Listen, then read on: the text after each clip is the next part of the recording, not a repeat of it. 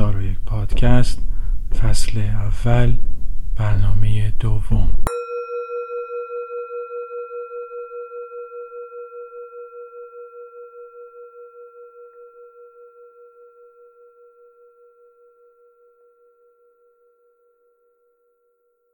همه هندوان فروش ها مهران مدیری نمی شوند و همه مهاجران با آمریکا هم استیو جابز نمیزایند. در زندگی واقعی اغلب هندوان فروش ها تا آخر عمر هندوان فروش باقی میمانند. اما با این حال آنها دوست دارند که پای سخنان هندوان فروش های موفق بنشینند تا در خیالشان خود را به جای او که قهرمان داستان است بنشانند و همراه با او چون فیلمی با سرسختی از کوهها و دره های صعب و جهان بیرون عبور کنند و در آخر بر همه مشکلات پیروز شوند و به آرزویشان برسند تا برای همیشه در خوبی و خوشی زندگی کنند. این قهرمان ها برای آدم های معمولی کتاب می نویسند تا راز موفقیتشان که صبوری و خستگی ناپذیریشان در رسیدن به هدف بوده را برملا کنند. آنها همیشه نقش بخت و اقبال نامرئی را در موفق شدنشان نادیده می‌گیرند و شاید خبر ندارند که بسیار آدم صبورتر و خستگی ناپذیرتر از آنها هم در این راه پا گذاشته که به سرانجام شکوهمندی نرسیده است. هندوان فروش قصه ما این راز را نمی‌داند و گمان می کند که او هم اگر بخواهد می تواند تبدیل به یک قهرمان شود. اینجاست که او دچار به امیدی خطرناک می گردد این امید موهوم جان او را در راه رسیدن به غیر ممکنها در چنگال تیز خود اسیر می کند و آن را تا قطره آخر در خیال قهرمان شدن مصرف می نماید. این امید نسخه بدتر از همان امید پیرمرد و پیرزنهایی است که آخر هر هفته بلیت بخت آزمایی می‌خرند با امید اینکه یک بار سائقه بخت بر سر آنها بنشیند و ناگهان زندگیشان دگرگون شود. فصل اول هزاره پادکست داستانی است پر از جزئیات از زندگی آدمهایی واقعی و تلاش مستمر آنها برای فهمیدن خود و دنیای درون در برابر دیگری و دنیای بیرونشان نگاه کردن به زندگی یک آدم واقعی اگرچه به باشکوهی نگاه کردن به مجسمه های هنرمندانه میکلانج نیست اما به نگاه کردن به تنیه در هم پیچیده درخت شباهت دارد. درختی که ظاهرا در زمان متوقف شده اما در واقع دور از چشمان ما تن را از زیر زمین با ریشهایش بالا میمکد و جان را از باد در جهان بالا با برگهایش به پایین می آورد. وگرچه به نظر بی حرکت می رسد اما آرام در حال پختن میوه های سال آینده است.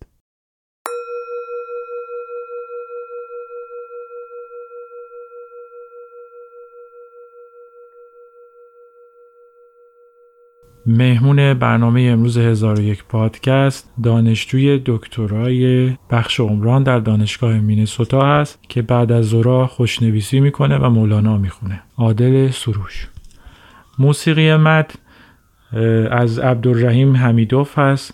نوازنده دوتار ازبک که سال 2013 از دنیا رفت. امروز یه قطعه هم از آلبوم جاست وان برث یا یک نفس است اثر دن رین خواهیم شنید. دن یه موسیقیدان آمریکایی هست که 20 سال موسیقی ایرانی کار می‌کنه دوتار و ستار می‌زنه و خیام خونی می‌کنه.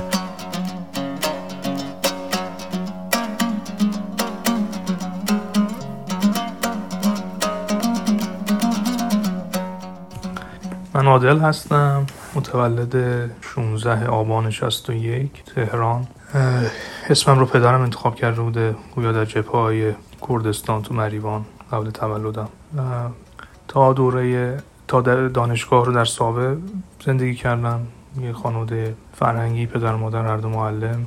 از بچگی به خوشنویسی و موسیقی و ادبیات علاقه داشتم. بعد از دوران دبیرستان لیسانس رو دانشگاه امیرکبیر بودم رشته مهندسی پلیمر. بعدش فوق لیسانس رو هم پژوهشگاه پلیمر بودم در تهران. بعد از فوق لیسانس یه پنج سالی کار کردم. هم تهران و بعد برای ادامه تحصیل و فوق لیسانس مهندسی عمران محیط زیست آمدم مونترال کانادا و بعدش هم آمدم مینسوتای آمریکا. برای دکترای عمران و محیط زیست و الان هم سال آخر دکترا هستم. همین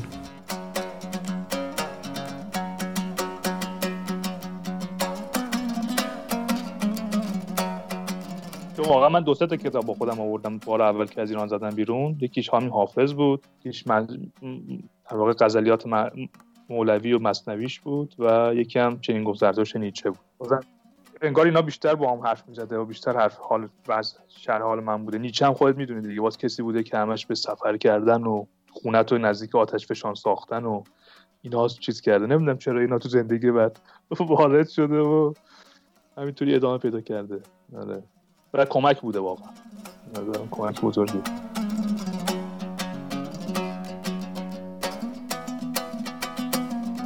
در واقع می‌دونی هنر برای آدما من فکر می‌کنم لازمه به این خاطر که از یک جایی به بعد مثلا در پیری یا در جایی که دیگه تو دیگه مخاطبت فقط خودت اونجا دیگه اون وقت در واقع خیلی به حیاتی میشه. کسایی که اینو ندارن معمولا دچار خلایی میشن.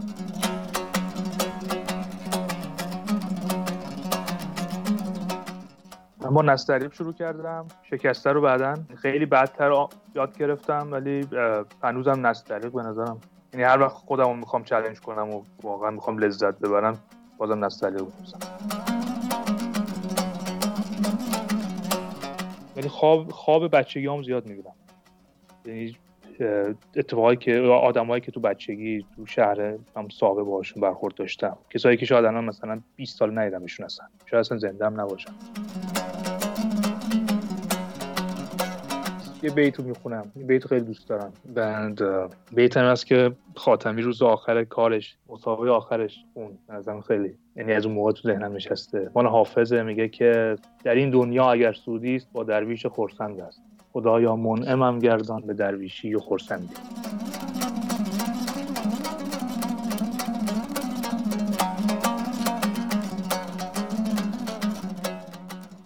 این قضیه حکنت زبونم که از بچگی شروع شد به خاطر همین یه در واقع یه حمله هوایی بود که به سابه شد دیوار صوتی شکسته شد. که بعد سه سالگی این قضیه رو باش رو در رو. بحث دیگه این بود که خب من در واقع خانوادم خانواده حالا پدرم که دوره رفت جبهه و برگشت ولی خان... یه سری از افراد خانوادهمون بودن که از این همش در جنگ بودن. من و جانبازم شدن و یادمه که ما بیمارستان می‌رفتیم اینا رو ببینیم وقتی جانباز شدن. و دوباره دو, دو, دو نفر دیگه از افراد خانواده شیمیایی شدن و مثلا فوت کردن در طول بعد جنگ. یعنی حتی جنگ هم که تموم شد همه چیش گذشت باز دوباره این آثارش تو خانواده بود. یعنی تاثیراشو قطعا گذاشته تو بچگی و حتی یه جاهایی که احتمالاً خبرم نداریم تو ناخودآگاهمون و داره نقش بازی می‌کنه. اینکه ما انقدر از جنگ میترسیم و بعدمون میاد الان نسبت به یه سری آدمای دیگه شاید که نمی‌فهمن جنگ مثلا چه مصیبتیه یا اینکه یه در واقع یه ارقی که نسبت به کشورت پیدا می‌کنی چون می‌دونی از کجا به کجا رسیده مثلا چه چیزایی را سر گذرونده. مثلا نقاشی های یادم میاد من مثلا همیشه مثلا چیزایی که میکشیدیم همش تانک و مثلا تفنگ و فلان و این حرفا بود.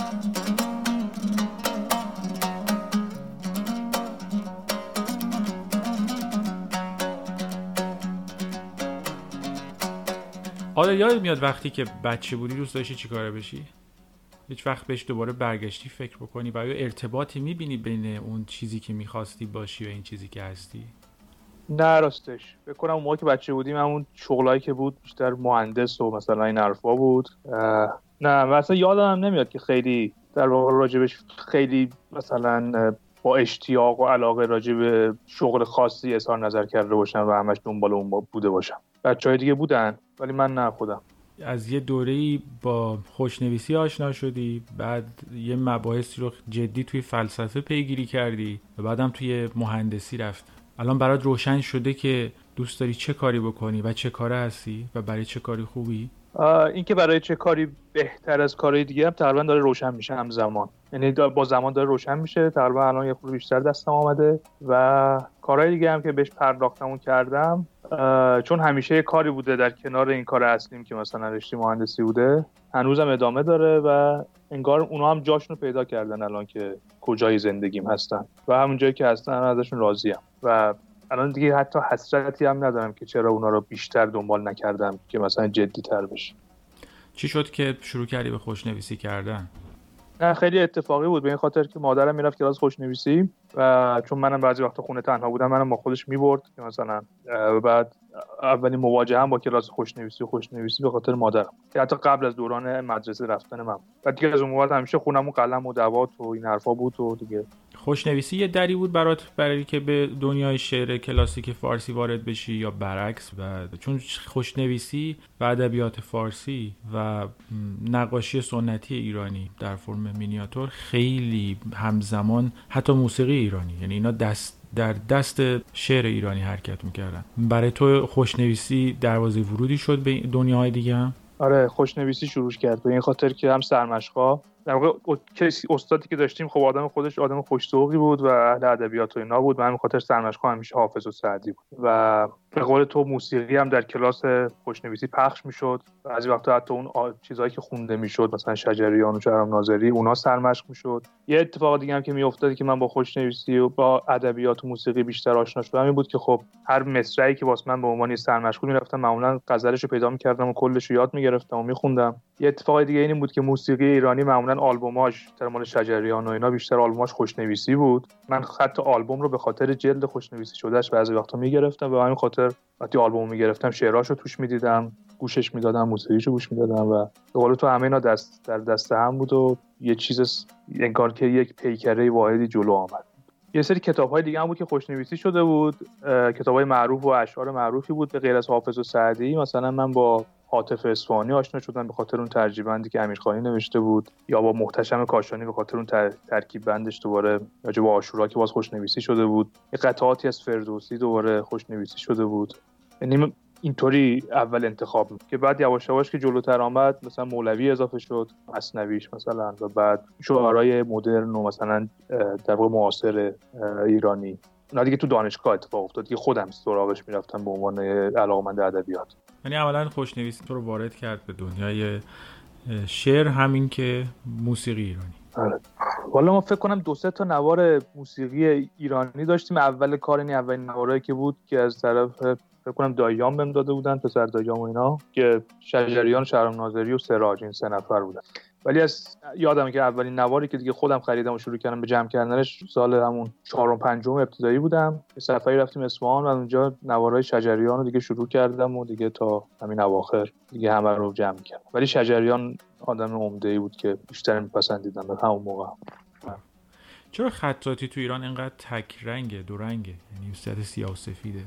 آیا دلیل خاصی داره که این حضور رنگ به نظرت وجود نداره؟ چندان؟ درسته که تذهیب وجود داره توی بعضی از کارا. آره اتفاقا یادمه که اون موقع هم که حتی نقاشی خط تازه شروع شده بود مثلا یه سری اساتید داشتن کار می‌کردن. یه مقاومت خیلی زیادی همون موقع از طرف اساتید سنتی بود که دلشون می‌خواست که خط همینطوری به صورت سنتی بمونه. حتی اصلا مرکب رنگی رو هم همین الانش هم تو امتحانات انجام خوشنویسا مرکب رنگی نباید استفاده بشه. چون اونا معتقدن که در واقع اشکالای کار رو میپوشونه. مثلا زیباتر می‌کنه و جلوه بیشتری داره. ولی خوشنویسی خوشنویسی خیلی بین اساتید قدیمی امر مقدس و چیزیه. چون بیشتر هم در واقع استفاده می‌شد برای نوشتن قرآن و حدیث. یعنی هنوز هم اساتید قدیمی هستن که با وضوح شروع می‌کنن به نوشتن. یعنی هستن به همین خاطر همون حالت سنتی و چیزش مونده. بین قدیمی ها جدیدا که نه به عنوان یه کار گرافیکی بیشتر بهش نگاه می‌کنن و اصلا دیگه بحثای قدیمی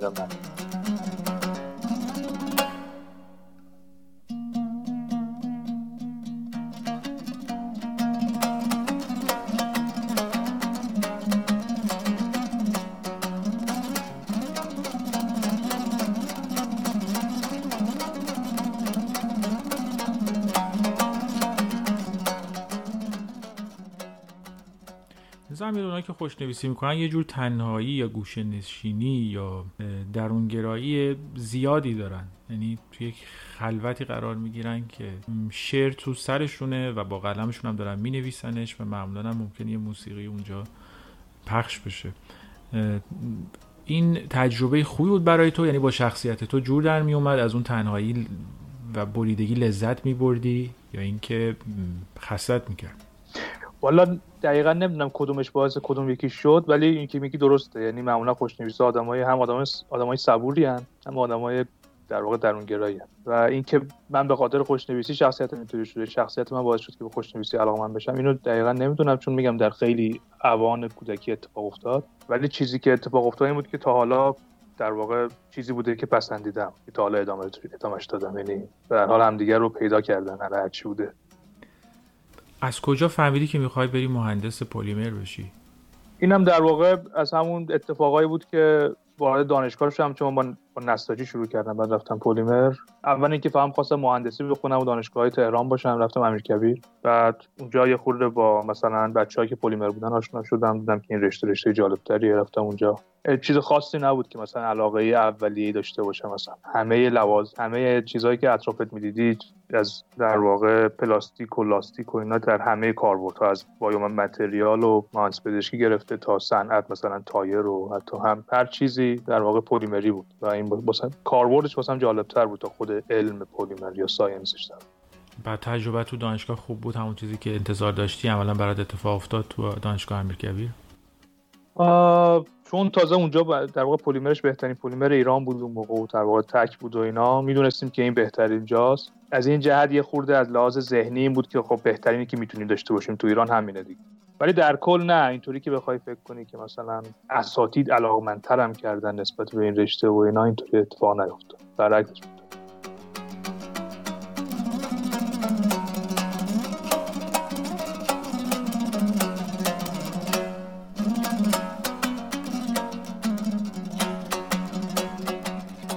دوست داشتم به این خاطر که تو به نظرم تو مهندس شیمی و تو مهندس پلیمر شما اطلاعات عمیقی عمیق که نه اطلاعات زیادی نسبت به وجوه مختلف مهندسی پیدا می‌کنی و دستتو باز می‌کنه واسه کارهای بعدی. و این خاطر پشیمون نبودم. ولی بعدا بیشتر به این فکر کردم که دوست دارم کارم بیشتر به سمت محیط زیست و در واقع این حرفا باشه. یعنی می‌خوای اگه چیزی هم داره تولید می‌کنه خیلی ضرر نزنه به آدما و به جامعه و اینا. به همین خاطر یواش یواش از پلیمر هستن فاصله گرفتم.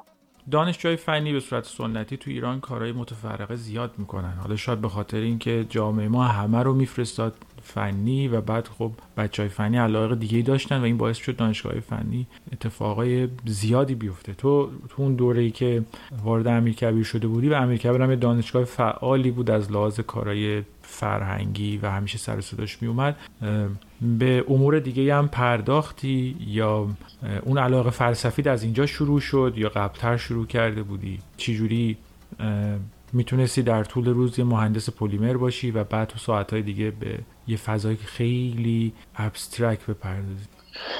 آره امیر کبیر که رفتیم خب به قول خود به خاطر جو دانشگاه و اینا و اینکه به قول خودت باز ما مهندسی ها رو هم به خاطر مسائل اجتماعی بیشتر انتخاب کنیم تا علاقه شخصی. اولین کاری که کردیم دانشگاه با یه سری از بچه ها که اهل کتاب خوندن اینا بودن شروع کردیم یه کانون مطالعات فرهنگی در واقع راه انداختیم که بیشتر مطالعاتی بود. یعنی گروه های مطالعاتی داشتیم. بعد چه در واقع آدم های مختلفی زمین های مختلفی کتاب میخوندن بعد اینطوری بود که مثلا گروه های مختلف بود که اونایی که بالا هر علاقه داشته می‌رفتن تو اون که بیشتر تو اون گروه ها در واقع عضو می‌شدن بعد جلسات کتابخونی داشتن. برای هم دیگه تعریف می‌کردن چیزایی که خونده بودن و صحبت. بیشتر کتابای مثلا فلسفی بود و کتابای در واقع جام روانشناسی و جامعه شناسی و یه گروهی که خودمون مثلا من توش عضو بودم و اینا گروه جالبی هم بود. هم گروه فلسفه بود که ما شروع کردیم تاریخ فلسفه خوندن.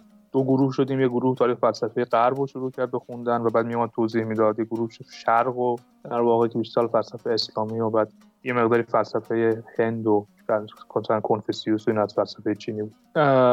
و بعد یه نشریه هم داشتیم که در واقع گاهنامه بود در چند وقت باری راجع به همین مسائلی که بحث می‌شد یه مقاله در میاد این بود و بعد به حدی شد. یعنی من از اونجا بعد فلسفه بیشتر علاقمند شدم فلسفه اسلامی بیشتر تو لیسانس. به نفعی پیش رفت که دیگه می‌خواستم تغییر رشته بدم واسه فوق فلسفه بخونم. که حتی رفتم کتاباشم گرفتم یه سری کلاساشم رفتم کنکورم ثبت نام کردم همه کارا کردم ولی خب نهایتا نشد. یعنی تصمیم گرفتم که همین رشته خودم ادامه بعد بعد دیگه فلسفه به عنوان یه چیز جانبی کنارش شد. و عوضم شد. خوب شد. به این خاطر که من دیگه بعد اینکه در واقع فوق قبول شدم و اینا خیلی بیشتر شیفت کرد به سمت فلسفه غرب و یواش یواش به قول خود جاشو پیدا کرد که قرار نیست که به در واقع مایه ارتزاق من باشه. به همین خاطر الان که دارم صحبت کنم خیلی خوشحالم که اون انتخابو نکرد. این اتفاقی تو زندگی خیلی از ما میفته که ما به یه آرزویی نمی‌رسیم ولی بعدا میگیم بهتر شد که نشد. این باعث میشه که نسبت به آرزوهای الانت هم شک کنی. چون یعنی الان یه تاریخچه دستت از بعضی از آرزوهایی که نرسیدی و بعد میگی خب این که خوب شد نتیجهش. بعد در مورد آرزوهای الانت چقدر تردید داری؟ آره اصلا باعث شده که تقریبا دیگه آرزو نخوام.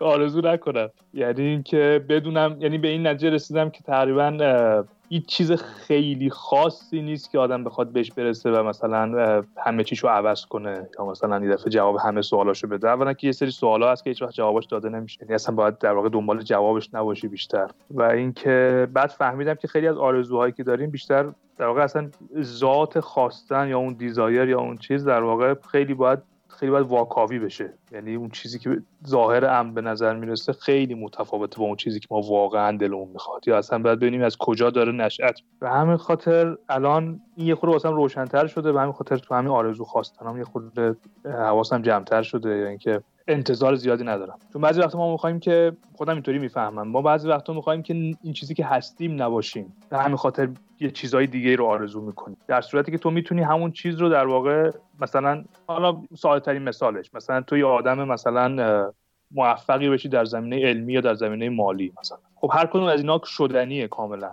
یعنی که تو می‌تونی زندگی تو مصروف چه قضیه مالی بکنی چه قضیه علمی چه هر زمینه به اون برسی. ولی چیزی که تو می‌خوای و اون موقع اینه که در همون لحظه این آدمی که هستی نباشی و اون آدمی باشی که داری مثلا نگاش می‌کنی که خب این غیر ممکنه. ولی اگه مثلا این باشه که برسی به فلان قله می‌تونی به اون قله برسی بعد می‌رسی بعد میگی ای بابا این که نبود این که نمی‌خواستم این باشم مثلا. و چقدر زندگیمو تلف کردم. خلاصه الان بیشتر دارم یه آرزویی هم یه دفعه دفعه ظاهر میشه. بیشتر فکر می‌کنم ببینم این از کجا داره زیاد ریشش کجاست. خب وقتی که آرزو آدم نداره یا آرزوهاش رو به شک داره چجوری قدم ور میداره؟ یعنی اون نیرویی که تو رو در زندگی جلو می‌بره چون قبلا مثلا آرزو بود که به فلان نقطه برسی. الان اون, اون رو هم بهش تردید داری هم کمتر بهش دوچار میشی. چجوری تو در مسیر زندگی پیش میری؟ الان بیشتر اینطوری شده که به این نتیجه رسیدم که در واقع در حین همین کارهای روزمره هم دارم هی دارم در واقع یه سری لول های بیشتری از خودم دارم کشف می‌کنم. شاید این کنجکاوی راجع به خودم و راجع به اطرافم توی یه لول دیگه نه به نه به, به سمت یه هدف دیگه. چه کارهایی می‌کنی در طول روز که بیشتر فکر می‌کنی خودتو کشف می‌کنی؟ خیلی ساده مثلا اینکه من دارم خب الان چهار, سال دارم دکترا می‌خونم. خب در واقع هی اپروچ هم و در واقع هم نسبت به کاری که می‌کنم داره عوض میشه مثلا. یعنی اول اول از اینکه مثلا صرفا یه کار یه کاری که باید انجام بدم و مثلا فلان. در واقع امتحان رو مثلا بدم بعد فلان پروژه رو انجام بدم این قسمت انجام بشه انگار قبلش همش یه سری هدفهایی بود که بعد مثلا تیک می‌خورد یه سری در واقع task ایی بود که باید تیک می‌خورد که انجام شده. الان دیگه در واقع چگونگی انجام اون task هاست الان در واقع دارم مثلا ببینم که چقدر مثلا دارم نسبت به ماه قبلم کارای کاراییم بیشتر شده. دارم در واقع دارم این کارا رو با میل بیشتری با راحتی بیشتری با مثلا توی توی مثلا big picture بیشتری بزرگتری دارم میبینمش. نه لزوما خود اون کار رو. بیشتر آن دارم فکر می‌کنم این کار که انجام شد کجای این پازل رو مثلا تو پروژم داره پر می‌کنه. می‌دونی؟ دیگه انگار از, از اون حالت تکلیفه خارج میشه که باید این کار انجام بدی و تمام بشه باید بیای خونه بگی خب این کار انجام دادم. الان بیشتر اینطوری شده که خب این کار انجام دادم ربطش به قسمت بعدی کارم کجاست. اصلا کجای این کار واسم جالب بود مثلا. مثال خیلی جالبش این بود که همین اواخر بهتم گفته بودم که یه قسمتی از کارم بود جواب نمی‌داد بعد خیلی تلاش کردم و مثلا چیزای مختلفی و از جای مختلف پرسیدم خوندم فلان و هر کاری می‌کردیم جواب نمی‌داد. یه سری نتایجی می‌گرفتیم که این نتایج منو به این نتیجه میرسوند که مثلا یه تداخلی بین این دوتا عنصر هست که نمی‌ذاره من جواب لازم بدم. خلاصه با یکی از نویسنده یکی از مقالات دیگه تصویری صحبت کردیم و کلی ازش چیز شد فهمیدم که نه مثلا واکنشه انقدر سریع انجام میشه که من در واقع نمی‌تونم اصلا در واقع کشش کنم چه اتفاقی داره میفته من خاطر فکر می‌کنم که داره تداخله. و جالب بود که همه نتایج قبلی درست بود ولی از یه پرسپکتیو دیگه باید نگاش می‌کردم که میفهمیدم چی شده. این قضیه واسم جالب بود که اصلا چجوری میشه تو science اینطوری فکر کرد یعنی out of box فکر کرد که مثلا تو نتایجی که می‌گیری بفهمی بدونی که از پرسپکتیو های مختلف به در واقع فهم های مختلفی ازش می‌رسی یعنی یک نتیجه تجربی میشه مثلا فهم های مختلفی ازش این چیزا الان داره واسم واسم جالب شده. یعنی حتی شاید جواب نگیرم ولی جواب نگرفتنم واسم بیشتر باعث شده که الان بیشتر فکر کنم تا که بیشتر ناراحت بشم یا ناامید بشم یا مثلا. بعدم بیاد از کار یا فلان. یه بحث جالبی تو عرفان اسلامی هست که اون موقعی که مثلا من میخوندم واسم جالب بود. خب یه سری از عرفا و صوفیه معتقدن که به یه جایی که می‌رسن تکلیف ازشون برداشته میشه. حتی بعضیشون به این صورت میگن که ما دیگه لازم نیست نماز بخونیم یا سری شریعت رو انجام بدیم به این خاطر که شریعت یه نردبونی بود که تو رو اسم به یه حقیقتی. تو وقتی به حقیقت رسیدی دیگه احتیاج شریعت نداری. از مولانا این سوالو می‌کنن چون مولانا علاوه بر اینکه خب صوفی بوده و عارف بوده ولی شریعتش هم انجام می‌داده کماکان. بهش میگن این قضیه چیه موضوعش؟ میگه اینکه میگن تکلیف برداشته میشه تکلیف در واقع از تکلف و مشقت میاد. کلمه تکلیف از تکلف و مشقت. یعنی یک تک... یک تکلفی برای تو هست در موقع انجام دادن اون شریعت یا اون کار. از یه جایی بعد دیگه اون تکلیفه برداشته میشه. چون تو دیگه خودت با میل خودت به سمتش میری و اون کار رو انجام میدی. تو دیگه دیگه مکلف به انجامش نیست. تا اینو به صورت یک کار کاملا کاملا دل بخواه و از روی علاقه و اشتیاق انجام بید اینطوریه. ای به این معنی است که تکلیفش برداشته باشه. شاید تو کارهای من الان اینطوری شده بیشتر. یعنی دیگه اون تکلیفه دیگه به عنوان دانشجو بهش نگاه نمی‌کنم. به عنوان یه نفری که این کارو انجام میدم و از انجامش لذت می‌برم و اتفاقا دارم توش چیز یاد می‌گیرم. هم خودم رو دارم بهتر می‌شناسم. هم می‌فهمم که من چه اشتباهاتی می‌تونم بکنم و چه جوری می‌تونم خودمو بهبود بدم. هم که از ذات اون پروژه دارم یه چیزایی یاد می‌گیرم که واسم جالب.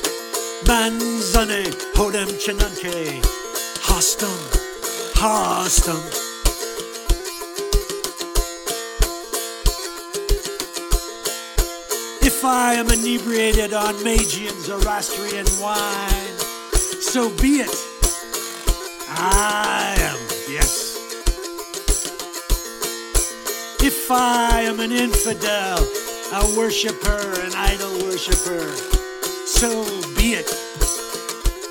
I am, yes. Each and every single sect has their own suspicions of me.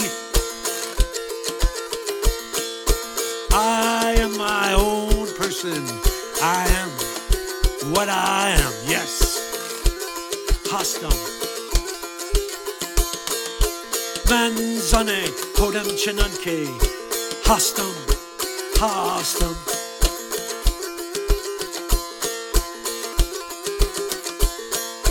من زنی که چنان کی هستم، هاستم.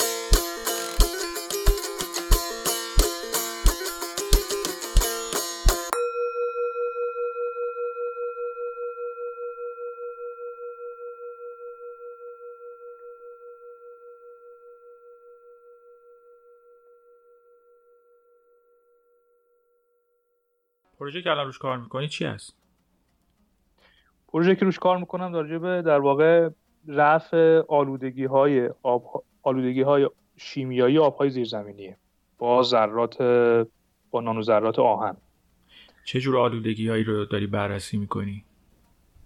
الان بیشتر آلودگی های نیترو آروماتیکه که در واقع یه چیز مشترکی بین اکثر مواد شیمیایی تو پستیساید ها در واقع در تو حشره کش ها آفت کش های گیاهی و چیزهایی که تو در واقع کشاورزا اینا استفاده می‌کنن و باعث میشه که نهایتا به آب زیرزمینی برسه و اونو آلوده بکنه. این آلودگی چه تأثیری رو محیط زیست یا آدم می‌ذاره که باعث شده شما بهش بپردازید برای که از بین ببرید؟ آبهای زیرزمینی یه سری در واقع یه سری ذخایر آب هستن که خیلی طول می‌کشه تا به وجود بیان و اگر از بین برن خیلی باز دوباره طول می‌کشه تا دوباره تجدید بشن و اینا. و اینا معمولا راه پیدا می‌کنه به آبهایی مثل مثلا آبهای آبهای سطحی مثل آب چاه اینا راه پیدا می‌کنه که می‌تونه دوباره وارد در واقع زنجیره غذایی ما بشه.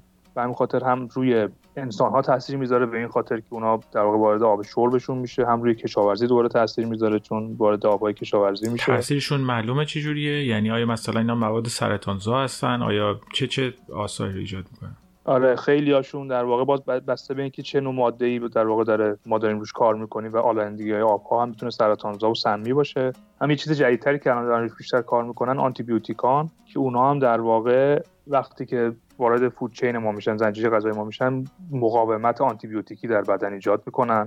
منظور آنتی بیوتیک هایی که به مثلا حیوونا میدن به مرغ و گوسفند میدن که عفونت نداشته باشن ولی از طریق گوشت اونا میاد تو بدن ما. یعنی از طریق خوردن. اونو داریم میگی یا از طریق دور ریختن آنتی بیوتیکی که به فاضلاب دور ریختن آنتی بیوتیک بیشتر. و حتی آنتی بیوتیک ما هم مصرف کنیم همش وارد چیز نمیشه وارد در واقع فاضلاب میشه و اون راه خودش پیدا می‌کنه و بعد مجددا وارد دور زنجیره غذایی میشه چه از طریق کشاورزی چه از طریق آبهای زیرزمینی. این مسئله بزرگی توی آمریکا. این مسئله که شما الان در مورد حشره کشا مخصوصا انجام دارید می‌دید یعنی چیزیه که تاثیرش دیده شده و الان باید روش کار کرد که از بهش برد؟ خیلی زیاده. آره خیلی زیاده و روز به روزم داره تعدادش بیشتر میشه. این خاطر که کشاورزی و دامداری اینجا صنعت شده دیگه. اینا باید تولید رو ببرن بالا واسه بالا بردن تولید هم مجبورن که آفت کش و حشره کش و اینا استفاده بکنن. یه, یه موضوع دیگه که باز موادی که ما روش کار می‌کنیم مهمه. در واقع شرکت ها و کارخونه هایی بوده که مثلا حتی مواد منفجره و اینا چیز می‌کردن تولید می‌کنن یا می‌کردن. مثلا موضوعی که ما یه قسمت از پروژه من روش بود در واقع یک شرکت مهمات سازی که واسه جنگ جهانی دوم داشت مهمات میساخت. بسته شده اونجا. خیلی سال بسته شده ولی آبهای زیرزمینی و منطقه رو آلوده کرده و الان ما مجبوره که اون آبها رو اون آلودگی رو در واقع از بین ببره. این نهایتا قراره که این آب آلوده از همون نانوذراتی کار می‌کنی عبور داده بشن و بعد مثل یه فیلتر این اونا از آب جدا بشن. تو مقیاس صنعتی این شدنیه یا اینکه خیلی پرهزینه است؟ نه شده اتفاقا. چون تو آبای زیرزمینی بخوای آلودگیش رو رفع بکنی یا باید اینا رو پمپ بکنی بالا تجزیه یعنی در واقع آلودگیش رو رفع بکنی دوباره پمپ کنی پایین یا اینکه نه اصلا یه بریری تو همون در واقع زیر در واقع تو همون لول در واقع آکویفر یا در واقع سفره آب زیرزمینی در واقع تعبیه بکنه که اون خودش راه طبیعی خودش رو انجام در واقع حرکت بکنه و در خلال رد شدن از بین اون فیلترها در واقع آلودگیش از بین بره. توی مدتی بعد از اینکه لیسانس تو از دانشگاه امیرکبیر گرفتی تو ایران مشغول کار شدی.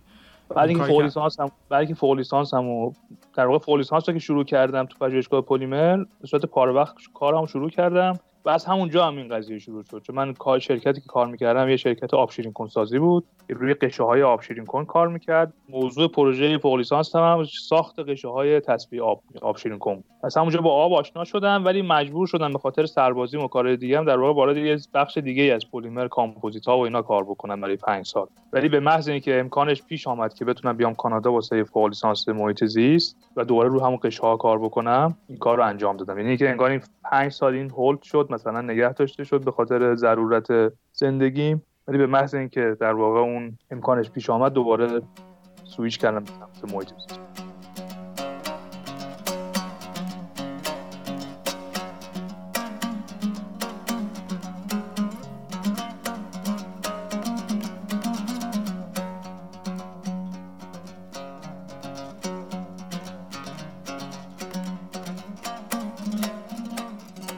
محیط زیست یه انگیزه شخصی بود برای تو یعنی در اون حوزه پلیمر تو علاقت به همین سمت بود واقعا یا اینکه اینم مثل خطاطی در اثر حوادث رخ داد و بعد دیدی که دوست خیلی چیزهای مختلفی با هم میکس شد به نظرم. اول اینکه سابه یه شهر حاشیه کویره و مشکل آب آشامیدنی از سالها داشته و هنوزم داره. یعنی من با قول معروف پوست و گوشت و استخونم این مش... مشکل آب و اونجا در واقع تجربه می‌کنم. بعد تو لیسانس هم بود یه درسی داشتیم به اسم انتقال جرم که من بهش خیلی علاقمند شدم خیلی خوشم آمد بعد از اونجا بود که دیگه به سمت غش... به غشا ها شدم. غشا هایی که در واقع غش... بیشتر اسموز معکوس و اینا. و بعد از روی غشا ها بیشتر به سمت محیط زیست در واقع.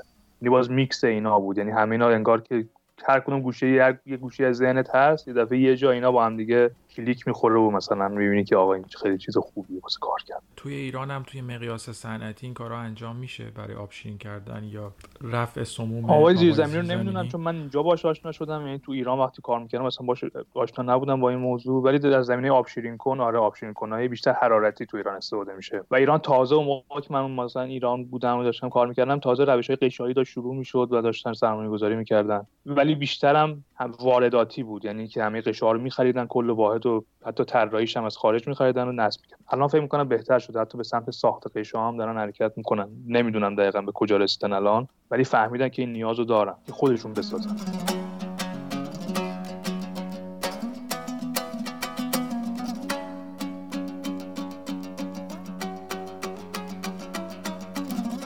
تو از دانشگاه ایران اومدی خب؟ ولی خیلی از بچه که خروج دانشگاه ایران هستن اینجا به سادگی می‌تونن کار کنن. آیا از این میشه نتیجه گرفت که کیفیت دانشگاه های ما خوبه یا اینکه کیفیت بچه های ما خوبه؟ این تجربه بین این دوتا دنیا چقدر متفاوت؟ یعنی این سیستم آموزشی که اینجا دیدی با اون سیستم آموزشی که اونجا بود چقدر متفاوت بود؟ چون بالاخره خروجی اون تو بودی و تونستی وارد این سیستم هم بشی. اینجور نیست که خیلی هم از همدیگه دور باشن ظاهرا چون خروجی های ظاهرا راحت آره. دانشگاه خوب میرن. والا تجربه اینطوری بود که فکر کنم دانشگاه های ایران برای دورهای در واقع لیسانس خیلی دانشگاه خوبی هن چون لحاظ تئوری قوی هن تقریبا و هم تلاش می‌کنن. خب اون به خاطر سیستم کنکور هم در واقع دانشگاهی که خب سخت یعنی در رده های بالاتری هستن به خاطر که بچه های در واقع قوی تری هم توش رفتن خروجی بهتری هم میدن. ولی تا همین اواخر تقریبا فکر می‌کردم که دانشگاه ایران بیشتر کالج های خیلی خوبی هن. حتی اونا که فول دکتر هم داشتن. ولی الان شنیدم که من 7 8 سال نبودم از 7 8 سالی که ایران نبودم 7 سال ایران نبودم 5 سالم است که دانشگاه نبودم تا 15 سالی که من با دانشگاه ایران در واقع ارتباط ندارم. ولی شنیدم که الان اوضاعش عوض شده. ولی اینجا لاقل می‌بینی که لاقل تو زمینه کاری خودم اینه که پروژه از صنعت داره میاد و در واقع مشکل اساسی بوده که اونا داشتن و خب عملی تره در واقع. یعنی پروژهشون منظور که بیشتر با مسائل روزی آره مثلا تو محیط زیست مثلا تو محیط زیست اینطوریه چون ما همه پروژه‌ای که اینجا تو دانشکده ما تعریف شده لاقل زمینه آب همش در مورد رود میسیسیپی که از در واقع مینیسوتا رد میشه و همه دریاچه ها و آبگیرهایی که تو همین خود ایالت هست. و دقیقا دارن دارن حتی اگه مشکلی هم حل نمی‌کنن لاقل یه سری داده دارن راجع به در واقع محیط زیست اینجا دارن تهیه می‌کنن و در واقع پیدا می‌کنن. این خودش قطعا می‌تونه موثر باشه. یه چیزی بود که تو ایران من چیزی نمی‌دیدم. مثلا همین قشایی که من کار می‌کردم فوق لیسانس می‌تونم شاید بگم 7 8 تا گروه مختلف رو روی همین چیزا داشتن با هم دیگه کار می‌کردن و هیچ ارتباطی با هم دیگه نداشتن. حتی رقیب هم دیگه فکر خودشون فکر می‌کردن و به همین خاطر هم هیچ, هیچ نتیجه عملی هم بیرون نمی یه مش مقاله یا تزی می‌شد که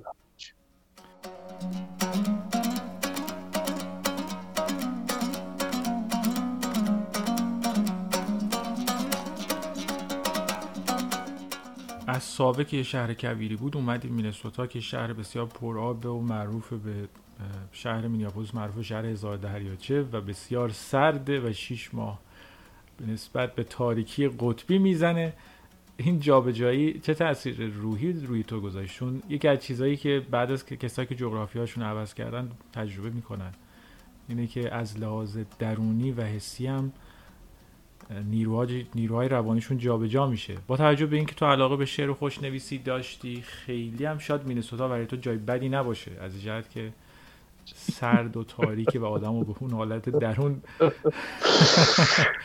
ولی خب خب خودت هم دیگه اینجا بودی و دیگه هم کسایی که اینجا بودن تجربهشو دارن به خاطر اون قضیه تاریکی و در واقع های طولانی و اینها. اولین چیز و در واقع واضح ترین چیزی که اتفاق میفته کمبود ویتامین دی که در واقع می‌زنه نابودت می‌کنه و تو رو تبدیل می‌کنه به یک موجود در واقع که نفس می‌کشه فقط. خزنده که میخزی که فقط زمستونا رو تموم بکنی و آره این اتفاقی که افتاده. ولی از اون زمینه هم که میگی در اینجا شباش و اینا بیشتر آدم تو خودش در واقع چیز میشه. ولی واسه من خیلی سخت نبوده اینطوری که بخوام مثلا خیلی باعث بشه که دوچار یک در واقع فلاکتی بشم زندگیم فلاکت بار بشه اینطوری نبوده و همونطوری که خودت هم باز آشنایی اینجا باعث میشه که بچه ها بیشتر دور هم جمع بشن و دوستی های خود بهتری شکل بگیره. تو تا تو زمستون مخصوصا. یعنی که تو هیچ راهی واسه بیرون از خونه نداری و فقط تو خونه باید جمع بشی معمولا دوستا دور هم جمع بشن. یه چیز متفاوتی بود داره و جالبش اینه که در واقع تو چیزهای مختلفی در خودت کشف می‌کنی که تو اولا که قدرت ادپتیشن خیلی زیادی داری تو می‌تونی با هر زمینه ای در واقع خودتو در واقع چیز بکنی آداپته بکنی و اینکه و یه چیز مهمتر این که واقعا چقدر زندگی چقدر زندگی قدرت داره که می‌تونه با همه این سختی ها هنوز در واقع تو رو در واقع باعث بشه که بمونی. چون من یه خاطره جالبی که واسم هست و همیشه تو ذهنم میمونه اینه که ما یه تو فولیسانس هم یه سفری رفتیم تبریز کندوان کندوان رو رفتیم دیدیم اون که در واقع کله قندی های کندوان و اینا. اونجا هم گویا زمستانی خیلی سختی داره. ما خورداد رفتیم اونجا همین خاطر سردیشو ندیدیم. ولی چیزی که واسم جالب بود بچه‌هایی که اونجا رو می‌دیدن بچه‌ها کودک‌های اونجا رو که می‌دیدم صورت‌هاشون همه از سرما زب شده بود مثلا. من خودم فهم کردم که چرا اینا با اینجا زندگی کنن؟ وقتی جاهای دیگه تو ایران هست که مثلا هواش بهتره بعد چرا توی زمستون اینجا سرد بعد آمدم از بعد حادثه آمدم جایی که خلاصه به خودم میگم تو چرا باید چهار سال اینجا باشی تو سرمای منفی 30 درجه سانتیگراد؟ و بعد ببینم که نه اصلا زندگی این شوخی ها رو نداره. مجبورت می‌کنه که سری چیزهایی که اصلا فکرش هم نمی‌کردی تحمل بکنی. حالا فکر کنی وقتی تموم شد دورت از اونجا می‌خوای جابجاشی یا اینکه یه هیچ, هیچ ایده ای ندارم و اصلا واسه مهم نیست راستش. به خاطر همین تجربیاتی که دارم فکر می‌دونم که هر جا برم یه مسائل خودشو داره و هیچ کجا بهشت موعود نیست اصلا هیچ کجا. یه چیز جالبی که توی همه سالها اتفاق افتاده اینه که به این نتیجه رسیدم که هیچ کجا قرار نداره آدم. از لازم محیطی در واقع فیزیکی شاید. یعنی هیچ وقت به یک جایی که قرار پیدا بکنی نمی‌رسی مگه اینکه این قرار و آرامشه جای دیگه خودت به وجود بیاد. وگرنه بیرون از تو هیچ کجا هیچ وقتی این آرامشی که دنبالش به وجود نمیاد. چجوری میشه اون آرامش رو پیدا اون قرار رو پیدا فکر کنم هر چی آره، هر چی فکر کنم بیشتر خودتو بشناسی بیشتر در واقع خود شناخته واسه خود شناخت یعنی در واقع کشف بشی بزرگتر میشی و این بزرگتر شدن باعث میشه که ظرفیتت بیشتر بشه و این ظرفیت باعث میشه که چون اتفاقاتی که بیرون داره میفته یعنی در واقع محرک های محیطی هنوز همونا هستن.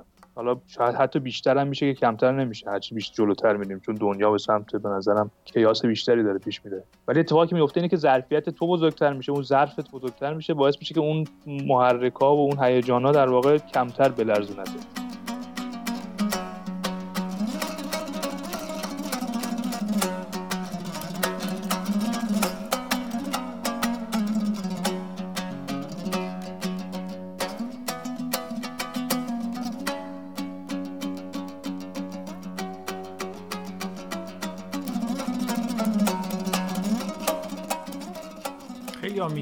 اینکه خودتو بیشتر بشناسی باعث این میشه که آرامشت بیشتر بشه. ولی روشن نیست که چجوری میشه خود رو شناخت. یعنی خود اون یه مسئله است که معلوم نیست چجوری اتفاق میفته. تو تو این فضایی که چند سال 7 سال قرار داری تو این فضای مهاجرت یعنی عملا خودت رو توی سختی انداختی. این سختیه چقدر کمک کرده یا چجوری کمک کرده که خودتو بشنه چی باعث میشه که این سختی که کشیدی آخرش پشیمون نباشی؟ چرا ما خودمون رو به یه سختی هایی میندازیم سخت تو من من مثل این قضیه می‌بینم که تو مثلا وارد چرا مثلا هر سال تو وقتی که تحصیل می‌کردی وارد کلاس بالاتر می‌شدی؟ با اینکه می‌دونستی درسایی که قراره بخونی سختره. یکی از دلایلش اینه که خب بعد از اینکه این اون کلاس رو پاس می‌کنی اون کلاس رو رد می‌کنی یه سری اطلاعات بیشتری کسب می‌کنی. واقعا بزرگتر خب اونجا زور خانواده هم هست دیگه. یعنی نمی‌تونی هم به این راحتی نری. ولی الان تو می‌تونستی واقعا نری آمریکا یا کانادا. یعنی یه مقداری بیشتر خودت آره، نقش آره، داشتی آره. تا خب یه مقدارش اینه که بعدا تو متوجه می‌بینی که دوست داری جاهای دیگه هم ببینی که مردم مردم دیگه چجوری زندگی می‌کنن واقعا. یعنی یه, یه چیزی که باز من خیلی ترسناک بود. از اول این بود که تمام عمرم در یک جا بگذره و با جاهای دیگه و مردم دیگه فقط از طریق مثلا فیلم و مثلا خبر و اینا در جریان باشم یعنی زندگی نکرده باشم. بعد می‌دونی اینا مثلا یعنی تو تو تجربه های عادی زندگیت هم اتفاقی واسه میفته که تو می‌تونی هی اونا رو در واقع از مثال های اونا استفاده کنی واسه مثلا فهمیدن چیزهای دیگه یا حدس زدن راجع به چیزهای دیگه. مثلا یه اتفاقی که افتاد این بود که من سه چهار سال آخری که ایران بودم قبل اینکه برم کانادا یه عادت خوبی پیدا کرده بودم که پنجشنبه ها هر روز می‌رفتم کوه. بعد کوه که می‌رفتم خب تهران کوههای زیادی داره دیگه. مثلا از کلکچال و مثلا شیرپلا و مثلا جاهای مختلف داراباد و اینا. یه اول شروع کردم کوههای مختلف رو می‌رفتم هر دفعه. بعد دفعه به رسیدم با خودم گفتم که خب بیام یه کوه رو امتحان کنم و در واقع هر چهار فصلش رو برم. یعنی که به جای که فقط به عنوان یک مثلا توریست برم فقط ببینم یه بار مثلا برم رد بشم و برم و اینا یه جا رو بیام توش واقعا هر چهار فصلش هم ببینم. بعد این واسه این تجربه مثلا جالب بود. یعنی یه جایی که کلکچالی که تو مثلا تو بهار میره کلی کیف می‌کنی تو زمستونش که میری تو اون یخبندوناش و تو اون شیوای مثلا تندش که هر آن امکان داره بخوری زمین دفعه یک بچه دیگه ای از اونم می‌بینی. یعنی اون طبیعت خشنش هم می‌بینی که اگه حواست نباشه امکان داره بمیری اونجا اصلا. در صورتی که تو فقط اگه یه بار بهار بری اصلا تو فکر می‌کنی کلکچال همیشه مثلا بهترین جایی مثلا تهرانه. ولی خطرناک هم این باسم باعث شد که بدونم که مثلا در واقع حتی شنیده هم از جای مختلف هم در واقع اصلا اون چیزی نیست که اون جای داره امکان داره اتفاق میفته. تو می‌تونی بری مثلا کانادا و آمریکا رو یک سفر ده روزه ای بری و مثلا بری وگاسش هم بگردی مثلا لس آنجلس بری فلان جاشو بری و کلی کیف کنی و فکر کنی آمریکا رو دیدی. ولی زندگی کردن توش دفعه کاملا متفاوته. و همین خاطر دلم می‌خواست که واقعا برم اونجا زندگی کنم. و خیلی هم ترس داشت. یعنی مثلا برای من که مثلا پولیسانس داشتم می‌خوام برسم برم یه پولیسانس دیگه بخونم. انگار واسم یک افتی بود مثلا. یعنی اصلا پیشرفت نبود. و اصلا نمی‌دونستم آخرش چی میشه. بعد می‌تونم دکترا بخونم می‌تونم کار بگیرم. شاید دوباره برگردم. فکر کنم مثلا برگردم بعد دو سال بگن آقا تو رفتی اونجا. هیچی به هیچی مثلا برگشتی. مثلا دید دیگر. ساده ترین چیزش یعنی کمترین چیزی که تو این مدت به دست اومده اینه که من می‌تونم یه کتاب انگلیسی بخونم بدون اینکه از فیلتر ذهن یک مترجم بگذره. این واسه خودم یه achievement به نظرم خیلی خوب. لاقل می‌تونم به یه زبان دیگه بخونم. می‌تونم با یه زبان دیگه حرف بزنم با یه سری آدمایی که قبلا نمی‌تونستم باهاشون ارتباط بگیرم به خاطر مشکل زبان الان می‌تونم ارتباط بگیرم. یعنی یه تعادلی باید بین راحت طلبی برقرار کرد و سختی طلبی. چون تو سختی طلبی هم یه سری دستاوردهای آره و بعدش من الان به نجرستم که کل زندگی سفره و تو در واقع گشت و گذار هستن. حالا تو می‌تونی به یه جایی که رسیدی حالا یه مثال دیگه بزنم از جایی که خودت بودی و دیدی. ما تو اردوی فارغ التحصیل رفتیم شیراز و بعد رفتیم بهشت گم شده. تو سمت یاسوج و درسته؟ بیزا آره. اون طرف فکر کنم. آره آره.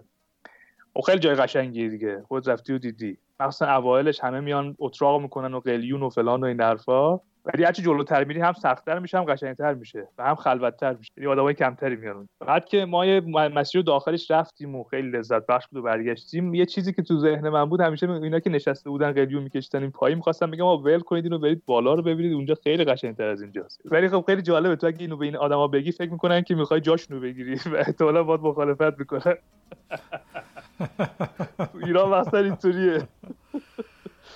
یه جور شبیه قصه هفت شهر عشق عطاره که یه گروه زیادی سفر رو شروع می‌کنن ولی تو هر شهری یه ده میشینن دیگه همینجا خوبه. یه ده کم آره. کمتر میشه هرچی من از این جهت خوشحالم که ادامه دادم و تو این ادامه دادنه هی چیزهای بیشتری رو دیدم. حالا شایدم چیزی واسه نداشته باشه. این همه زیاد دیدن همش هم خوب نیست. یعنی همش هم لذت بخش نیست. بخشیش هم دردناکه. آره.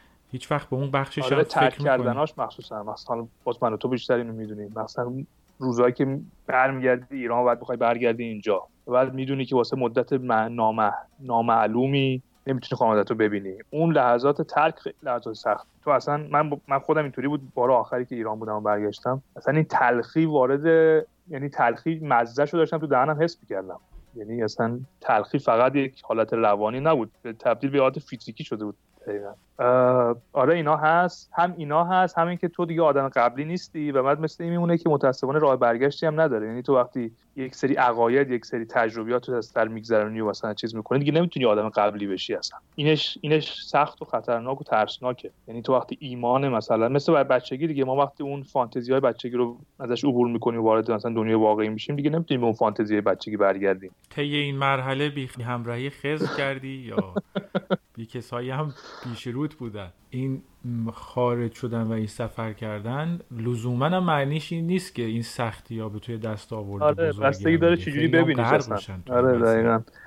والا نمی‌دونم من خوشبختانه شاید همین همراهی با ادبیات خیلی کمک می‌کنه. خیلی وقتا تو مثلا یه دوره چه می‌دونم 15 سال قبل یه بیتی از حافظ یا از مولوی می‌خونی معنیش هم موقع نمی‌دونی. شاید هم فکر می‌کنی می‌دونی ولی باز به نظرم نمی‌دونی. بعد یه هویی اینجا تو اون روزهای تنهایی و سختی یه هویی مثلا اون بیت به یادت میاد و بعد اینجا معنیش اینجا واسه مشخص تر میشه.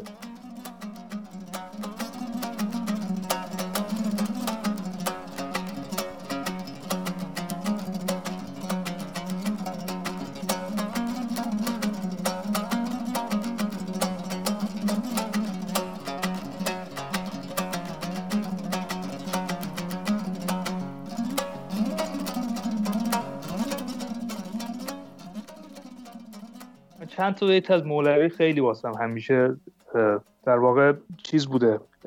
همیشه تو ذهنم بوده واسم مثل یک راهنما بوده. حالا چند تا بیتشو اینجا واسط می‌خونم. اینا بیتایی که واسم تو برای من رزونانس ایجاد کرده یعنی با من چیز کرده.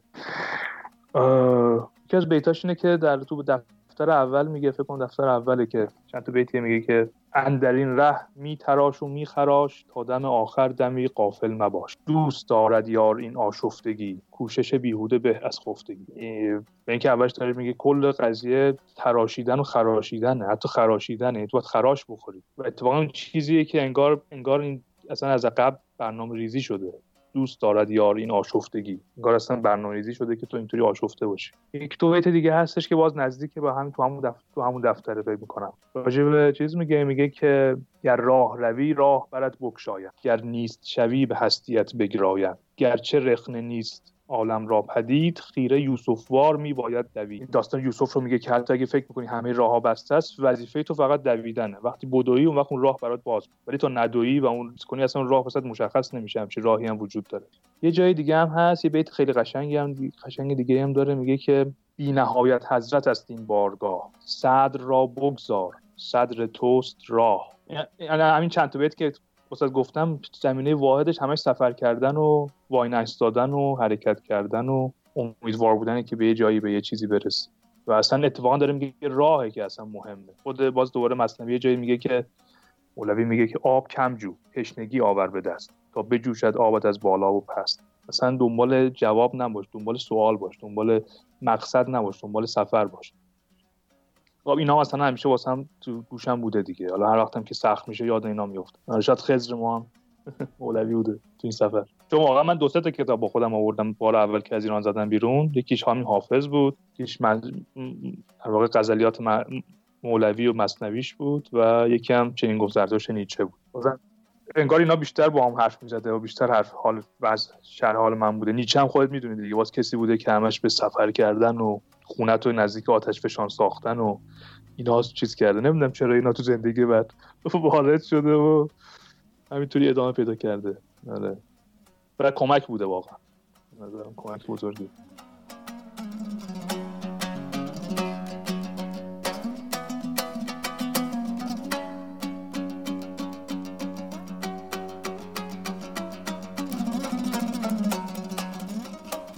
خوشنویسی هم می‌کنی توی مینسوتا؟ آره قلم و دواتم که همیشه حاضر آماده گوشه خونه است و کیا می‌نویسی؟ وقتی یه حسی بهت غلبه می‌کنه یا به صورت تمرینی و ذوقی هم می‌نویسی بیشتر داری چی کاری می‌کنی؟ چه من خیلی خوشنویس خوبی به نظرم نیستم به خاطرم هنر... هنرمند نشدم و اصلا خوشنویس نشدم به این خاطر که خیلی آدمی نیستم که بتونم به صورت هر روزه و به صورت کاملا منظم تمرین و تکرار و اینا بکنم. به همین خاطر بعد این همه نوشتن هنوزم می‌دونم که از کارام مشکل داره و مثلا آدمای دیگه خیلی زودتر از من شروع کردن و مثلا بعد من شروع کردن و خیلی زودتر به نتیجه رسیدن من اینطوری نبودم. به همین خاطر خیلی بیشتر حالیه. یعنی شاید چند مثلا میشه که شاید اصلا یکی دو ماه دست به قلم اصلا نمی‌برم یه وقتایی میشه که اصلا روزی چند ساعت پشت سر هم می‌نویسم. بیشتر انگار یه, یه, محل فراریه یه مثلا یه دنج امنیه که بهش پناه می‌برم بعضی وقتا. من این خاطر بعضی وقتا میشه صبح قبل اینکه هر کاری بکنم صبحونه بخورم حتی چیز بکنم میام یه چند چند تا حرفی می‌نویسم. بعضی وقتا آخر شب میشه بعضی وقتا با خودکار وقتی که دارم حتی مقاله می‌نویسم یا می‌خونم مثلا چیز آره. بیشترم دارم پرفورم دارم دارم تجربه جدید می‌کنم. یعنی از شخصیت یعنی دارم شخصیت حروف رو پیدا می‌کنم بیشتر. به جای اینکه بخوام یک تکرار بکنم یه چیزی رو بنویسم بیشتر دارم باش بازی می‌کنم. منظور از شخصیت مثلا یکی حروف الفبای فارسی که ما داریم و بعد در در استایل نستعلیق میاد خب اینا یک قیافه های مختلفی پیدا می‌کنن دیگه. مثلا ما دوایر داریم کشیده ها رو داریم سرکچ ها رو داریم. و اینا رو دارم فکر می‌کنم که اصلا خود یک کشی خود یه حرف عین مثلا هر قسمتش چه شخصیتی داره. مثلا یه سر گونده داره یک تن تنومند دایره داره. در صورتی که ر مثلا یک حالت نازک مثلا به یه چیز نازکی شروع میشه. خلاصه این چیزای این تیپیشون. در واقع انگار که این این حرف برای خودش یک شخصیت و character ی داره. یعنی این character چیه؟ چجوری می‌تونه مثلا؟ در مقابل character های دیگه چجوری نقش بده؟ یه چیز بازی با حروف بیشتر. یه خوشنویسی شده یک محمل در واقع که تو حالا توی روش در واقع محمل سوار میشی بعد داری سفر شخصی خودتو می‌کنی اصلا. کاری نداری که این قرار بود به کجا برسه. تو دیگه حالا دیگه مسیر خودتو داری میری انگار توی این وسط فقط یک انگار مثل یه وسیله نقلیه است یا مثلا یک ابزاره که حالا تو باش هر کاری که دوست داری باش می‌کنی. و به همین خیلی هم ازش راضی هم که به همین خاطر راضی هم که این شغلم و حرفم نشده. چون وقتی تو شغل و حرفت باشه دیگه مجبوری که با وارد مارکت اون قضیه هم بشی و خودتو وفق بدی به اون چیزی که مارکت ازت. ولی اینطوری که باشه تو اصلا در واقع می‌دونی هنر برای آدما من فکر می‌کنم لازمه به این خاطر که از یک جایی به بعد مثلا در پیری یا در جایی که دیگه تو دیگه مخاطبت فقط خودت اونجا دیگه اون وقت در واقع خیلی به حیاتی میشه. کسایی که اینو ندارن معمولا دچار خلایی میشن. منم همیشه به این صورت بهش نگاه کردم انگار که فقط برای خودم دارم این کارو می‌کنم. خب یه دوره‌ای بود که مثلا فکر می‌کردم باید خوب بنویسم بقیه به و چهچه بکنن و مثلا فلان. خب آدم دوست داره که واقع شناخته بشه بقیه تحسینش بکنه. ولی از جای بعد دیگه نه. اصلا حتی من اکثر این کارهایی که می نویسم و اینا حتی عکسشو می‌گیرم جایی می‌ذارم معمولا اینا کارهای چک نویسم که اصلا هم می... این دادمشون میره. این نگهش هم نمیدارم. در واقع اصلا انگار کارش اینه که همون لحظه ایجاد بشه که بخواد بمونه و جایی ارائه بشه و مثلا چیز این در واقع هنر میشه مال تو.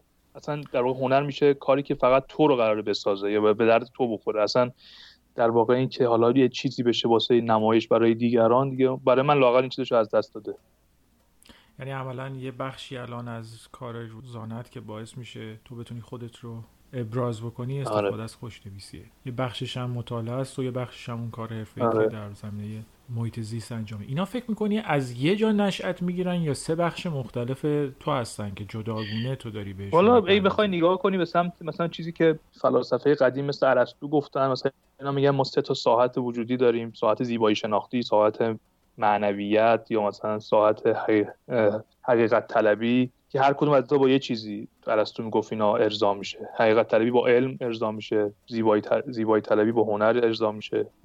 معنویت هم با دین یا مثلا با اسپریچوالیتی یا چیزای دیگه. من فکر می‌کنم همینا در ماها هست در واقع و هر جوریش هر کدومش هم باید یه جوری تغذیه بکنی. و انگار برای من اینطوریه که هر کدومش این نباشه انگار یه چیزی کمه. بسته به اینکه زندگی به چه سمتی میره هر کدوم دیگه وزناش در واقع متفاوت میشه دیگه. یه دوره این بولد میشه یه دوره اون بولد میشه به نظرم. حتی نسبت به حالت روانی ما. میگم بعضی وقتا من خوشنویسی نمی‌کنم هیچ احساس نیازی هم بهش نمی‌کنم ولی بعضی وقتا باید هر روز این کار انجام بدم. مثلا کاری که شاید مثل وزنهایی که ما از وزنهایی که ما رو بالانس می‌کنه. تصور ما این بود که هر کدوم از این ساعت ها یا باید توش استاد باشی یا اصلا دست بهش نباد بر همین یا می‌بینیم که یه نفر خیلی خطات خوبیه ولی تو ساعت های دیگه اصلا وارد نمیشه. یا البته به جز سیاست و فوتبال که همه معمول راهنمایی رانندگی. وارد میشه. همه می‌دونیم کی مقصر تو تصادف. آره به جز این سه تا ساعت یه امری که شاید خود ما ایرانیا کمتر بهش آگاه هستیم اینه که اصلا چقدر سخته که ما بگیم هنرمندیم. یعنی هنر با آرت فرق می‌کنه بارش. اینجا توی فرهنگ غربی خیلی راحت میشه بشنوی که نفر بگه من آرتیستم. اصلا آدم شرم بهش میشینه. یعنی فکر می‌کنه که تو ایران تو حق نداشتی بگی هنرمندم. یعنی یه ساحتی بود که حتی بزرگترین اساتیدش هم با وجودی که خیلی هاشون هم ممکن بود آدمای متکبری باشن در عمل چون می‌دیدی از زوایریشون ولی حاضر نبودن اینو بگن به این راحتی. آره. هنرمند نیستی. دروغ بزرگ. و, آره. و خب بعد این سه تا ساعت خوب تغذیه نمی‌شد. یعنی خیلی آدمایی هم بودن که یه کوچولو هم دوست داشتن کشش داشتن نقاشی کنن یا کارو خطاطی کنن انجامش نمی‌دادن. چون فکر می‌کردن اگه انجامش میدن خودشون رو مثلا با استاد فلانی یا استاد بهمانی مقایسه می‌کردن بقیه و شرم می‌کردن. آره شرم می‌کردن که اینو نشون بده. ترس ازشون از این بود که بقیه چی میگن. چقدر نگرانی از اون کارهای ساحت های غیر حرفه ایت مثل فلسفه یا خطاطی چقدر نگران میشی اینا رو به بقیه نشون بدی؟ خب اولا که خیلی کم نشون می‌دادم. یعنی مثلا راجع خوشنویسی چون تکلیف خودم روشن کردم که نمی‌خوام خطاط باشم. اصلا دیگه نگرانش هم نبودم و همینطوری برای خودم تمرین می‌کردم و وارد هیچ چیزی هم نمی‌شدم. مسابقه مسابقه یا مثلا چیزی. و همین خاطر از اون جهت خیلی راحت بود. ولی این آرامش ذهنی که الان دارم اون موقع نداشتم بعضی وقتا با خودم می‌گفتم چرا من این کارو نمی‌کنم؟ باید بیشتر وقت بذارم باید بیشتر فلان کنم مثلا یا مرتب تر بکنم برم امتحانای انجمن رو بدم مدرک بگیرم مثلا فلان کنم اینا. ولی الان دیگه اونم دیگه نیست یعنی حتی اون چیز ذهنی هم نیست. و راجع به فلسفه هم که باز دوباره چون می‌دونستم که در واقع اطلاعات آکادمیک ندارم و مثلا وارد چیز نمیشم معمولا این صحبت ها رو تو جمع جمع خصوصی و دوستای نزدیکم که منو میشناختن و اینا می‌کردم من خاطر باز از اون جهتم می‌دونستم که نباید ادعا بکنم و اینا. ولی مشکلی که گفتید هست به نظر بیشتر مشکل خودمونه. به خاطر همه مسائلی که داریم و هیستوری تاریخمون و همه جور چیز و اینا اصلا انگار یاد نگرفتیم با خودمون برای خودمون زندگی کنیم با خودمون رو راست باشیم مثلا. به قول تو آد... معمولی بودن رو یاد بگیریم واسه که کسر شن نباشه. حرفی می‌خوای بزنی با بقیه یعنی این تجربه ای که کردی و این راهی که اومدی ممکنه بتونه کمک کنه به بقیه. از اون جهت که این مسیری رو اومدی که بعضی ها هنوز نیومدن هر چی یه توصیه ای که دارم واسه کسایی که می‌خوام بیان این طرف هنوز نیومدن و, و قطعا ذهنشون خیلی مشغوله که اون طرف چه جوری می‌تونه باشه و اینها. یه،, یه مثالی براشون بزنم و بعد اون حرف خودم رو تو اون بگم. در واقع مولوی راجع به شراب یه حرف جالبی می‌زنه. میگه که نیک می در هر سری شر می‌کند آنچنان را آنچنان تر می‌کند گر بود عاقل نکوتر می شود و بود دیوانه بدتر من می‌خوام بگم کسایی که می‌خوام بیان این طرف اگه فکر می‌کنن این واسهشون سواله که اینجا چی جوری میشه اینجا چی جوریه یا مثلا چه اتفاقی براشون میفته می‌تونم بهشون بگم که آنچنان را آنچنان تر می یعنی اگر تو زندگی ایرانشون شاد و خوشحالن با اون چی حتی هر تو اون سختیاش یعنی می‌تونن از زندگیشون لذت ببرن. اینجا که بیان شاید بیشتر لذت ببرن. چون یه سری از دغدغه‌هایی که تو ایران هست اینجا دیگه ندارن. ولی اگه کلا آدمای اهل قرض زدن و مثلا دنبال دنبال یه نقصی گشتن و همیشه یه چیزی واسه در واقع ناله کردن و اعتراض کردن میگردن اینجا بیان بیشتر میشه. چون اینجا فکر می‌کنن به این امید میان که اینجا همه چی خوبه بعد میان می‌بینن که اینطوری نیست. بعد بیشتر سرخورده میشن بیشتر بغض می‌زنن. همین خاطر آنچنان را آنچنان تر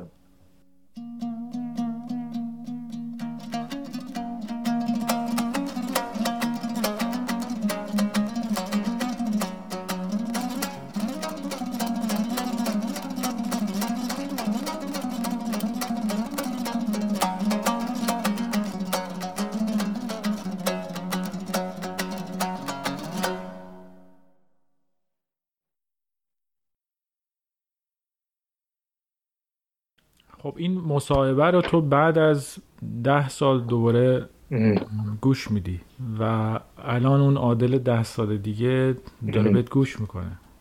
چی بهش میگی؟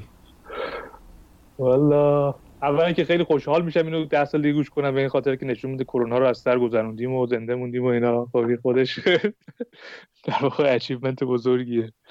و بعدش والا بهش براش آرزو می‌کنم که همینطوری که تا حالا پیش آمده واسش پیش بره و بزرگتر شده باشه بیشتر خودش شناخته شده باشه و نمه آرزوهایی که واسش دارم و آرومتر شده باشه از هر چیزی که الان هست شادتر باشه. یعنی خیلی دوست که دستاورد بزرگی چیزی داشته باشه اصلا اینا به نظر من خیلی دیگه اهمیت نداره و اینکه از زندگیش راز راضی تر رضایت بیشتری داشته